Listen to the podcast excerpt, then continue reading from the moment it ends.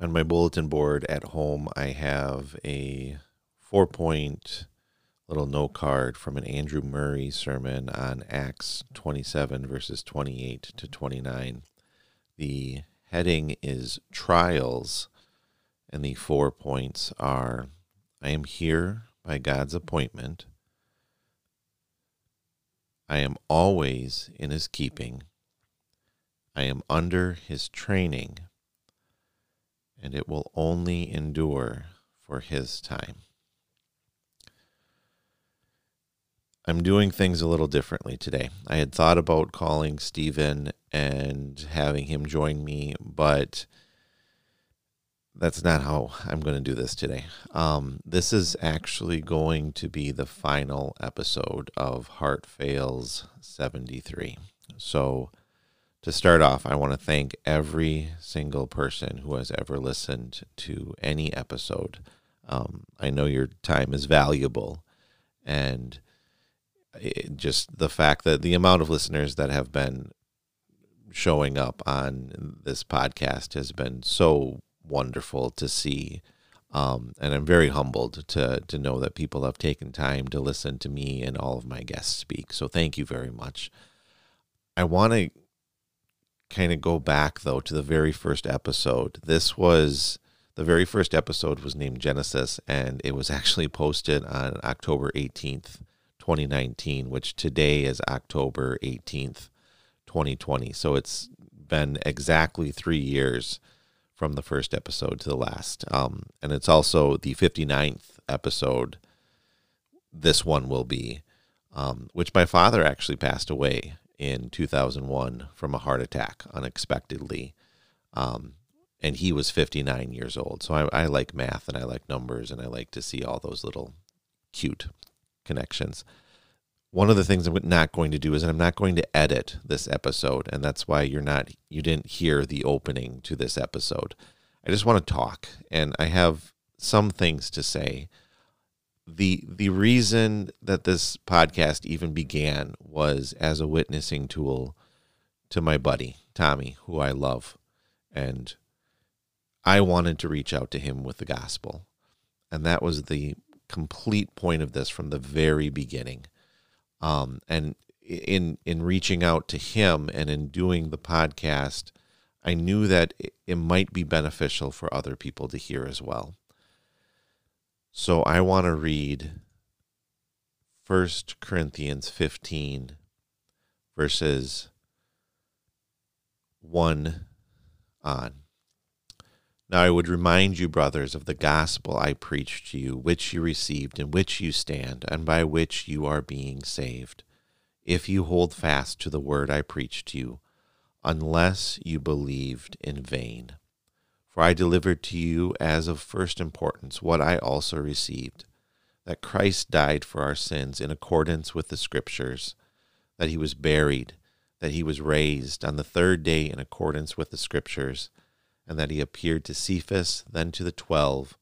Then he appeared to more than 500 brothers at one time, most of whom are still alive, though some have fallen asleep. Then he appeared to James, then to all the apostles. Last of all, as to one untimely born, he appeared also to me. For I am the least of the apostles, unworthy to be called an apostle, because I persecuted the church of God. But by the grace of God, I am what I am, and his grace toward me was not in vain. On the contrary, I worked harder than any of them, though it was not I, but the grace of God that is with me. Whether then it was I or they, so we preached and so we believed. I want to go back to verse 9.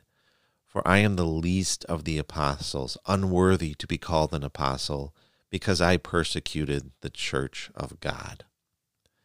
Right there. That's every single true Christian. The realization and the conviction of sin. It's not just that Jesus loves you and he died for you. It's your need of a Savior. You were dead. I was dead in my trespasses and sins. Paul, the apostle, was dead in his trespasses and sins. But then verse 10, but by the grace of God I am what I am, and his grace toward me was not in vain. Those are beautiful words, and every true Christian should be able to say those words. As the hymn writer, nothing in my hand I bring. Simply to thy cross I cling. Naked come to thee for dress. Helpless look to thee for grace. Foul I to the fountain fly. Wash me, Savior, or I die. That's been the entire point of this podcast in the last 3 years. That has been my goal, is to point people to Jesus Christ. And one of the things that Stephen will, especially, we've had so many conversations this last couple months, every time before and after that we've recorded a podcast, when you're evangelizing or when you're preaching, the number one thing that you're actually doing is you're actually preaching and evangelizing to yourself. Like, no preacher should go up to the pulpit without first preaching himself his sermon and being convicted of his sin and recognizing there is no hope for me, but by the grace of God, I am what I am, and his grace toward me was not in vain. I want to go to John chapter 3, verse 14. Just as Moses lifted up the snake in the wilderness, so the Son of Man must be lifted up, that everyone who believes in him may have eternal life. For God so loved the world that he gave his one and only Son, that everyone who believes in him shall not perish but have eternal life.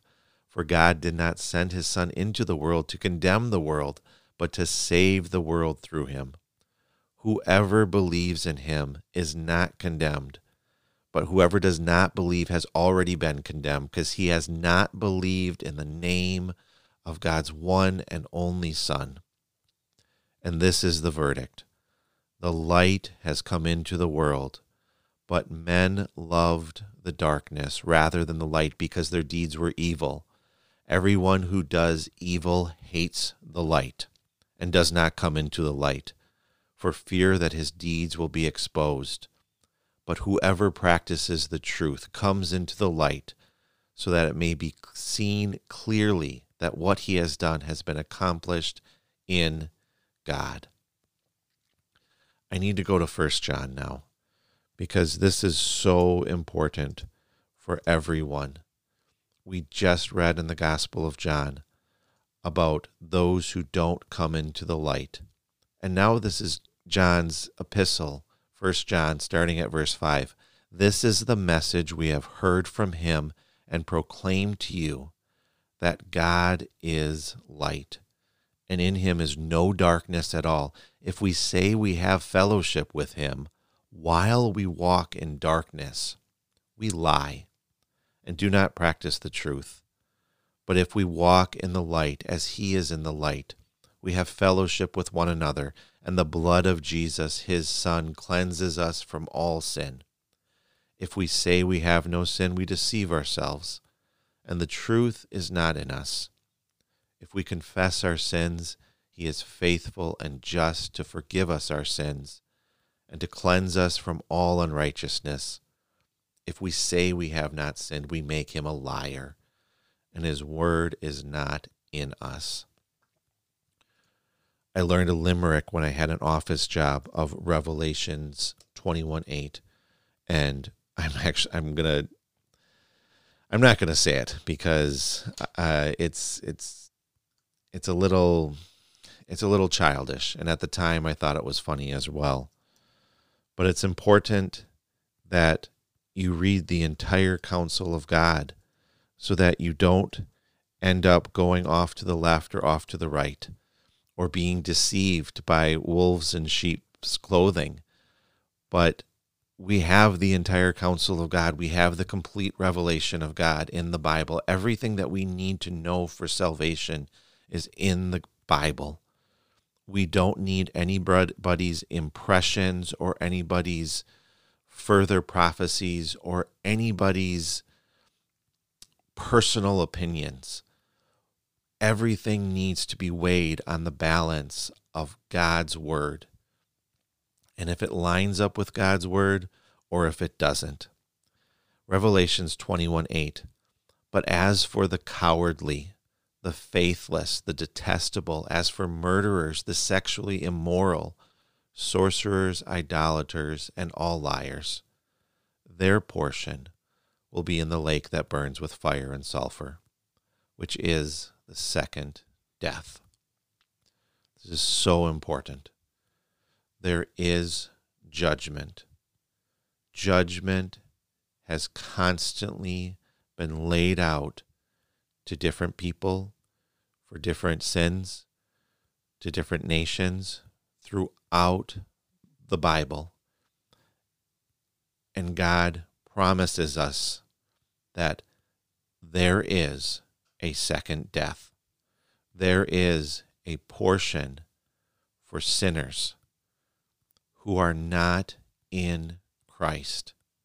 There's only two people in this world. There's believers and unbelievers. There are those who are in Christ, and there are those who are still in their sins and have the full weight of their sins upon them. And God is a just God. That is why Jesus Christ died, because there had to be a penalty for sin. A just God could not simply let a criminal go. And all that he says is, I am the way and the truth and the life. Nobody comes to the Father but by me. He says, I am the bread. I am the good shepherd. I am the light. It is only in Christ and in Christ alone that anyone is saved. And this message goes out to everyone.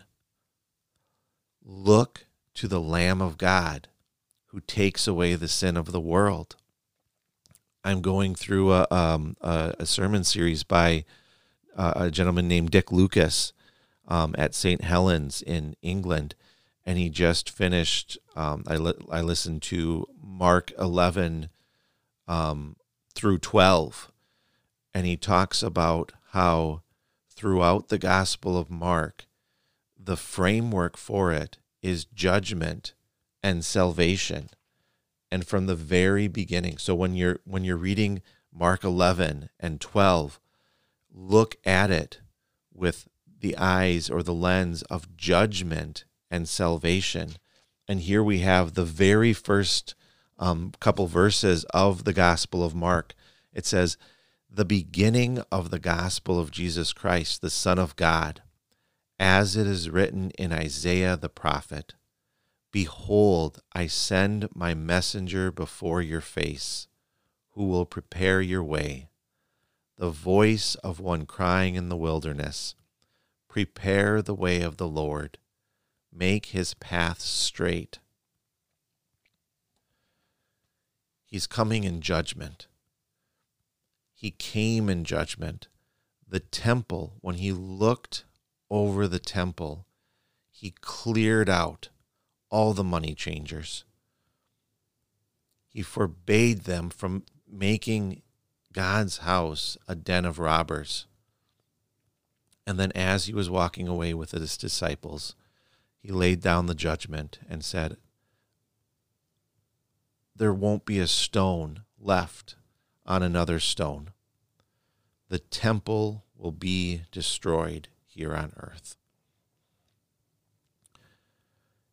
Later on in the gospel, his body, as the temple, was sacrificed for sinners. And he promised 3 days later, I will rise from the dead. And he did.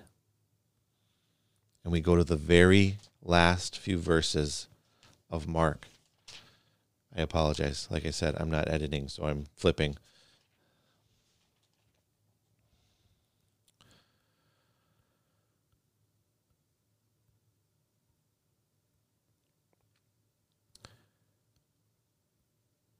Verse 15, of chapter 16. And he said to them, "Go into all the world and proclaim the gospel to the whole creation. Whoever believes and is baptized will be saved, but whoever does not believe will be condemned." That's the framework of the Gospel of Mark, is judgment and salvation. That's the framework of the whole Bible. In the beginning, Adam and Eve fell into sin. They were made perfect. They were made in the image of God. Every human being is a beautiful image of God. This is why murder is such a heinous act, because you are killing and taking the lifeblood of an image bearer of God. This is my plea to you. Today, if you hear his voice, do not harden your heart. For God so loved the world that he gave his only begotten Son, that whoever believes in him shall not perish, but have eternal life. You got to keep reading, though. For God did not send his Son into the world to condemn the world, but to save the world through him. Whoever believes in him is not condemned, but whoever does not believe has already been condemned, because he has not believed in the name of God's one and only Son. And this is the verdict: the light has come into the world, but men loved the darkness rather than the light, because their deeds were evil. Everyone who does evil hates the light and does not come into the light for fear that his deeds will be exposed. Flee the wrath to come. Believe in the only way, the only truth, and the only life. Jesus Christ is risen. He lives, who once was dead. He lives, my ever-living head, and he will come again in all glory upon the clouds. These past 3 years of doing the podcast, I'm so blessed and I'm so grateful that I've been able to do this. But it's time to move on for me. It's time to shut it down. This past year 2022 has been full of many trials for me, as I started out this podcast with. I ask for your prayers. I ask for strength and perseverance in all that I do, to the glory of the one true God. And I pray that all my brothers and sisters may make their purpose in life to glorify God and enjoy him forever. Whom have I in heaven but you?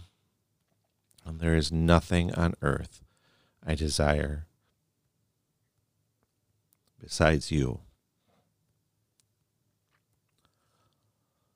My flesh and my heart may fail, but God is the strength of my heart and my portion forever.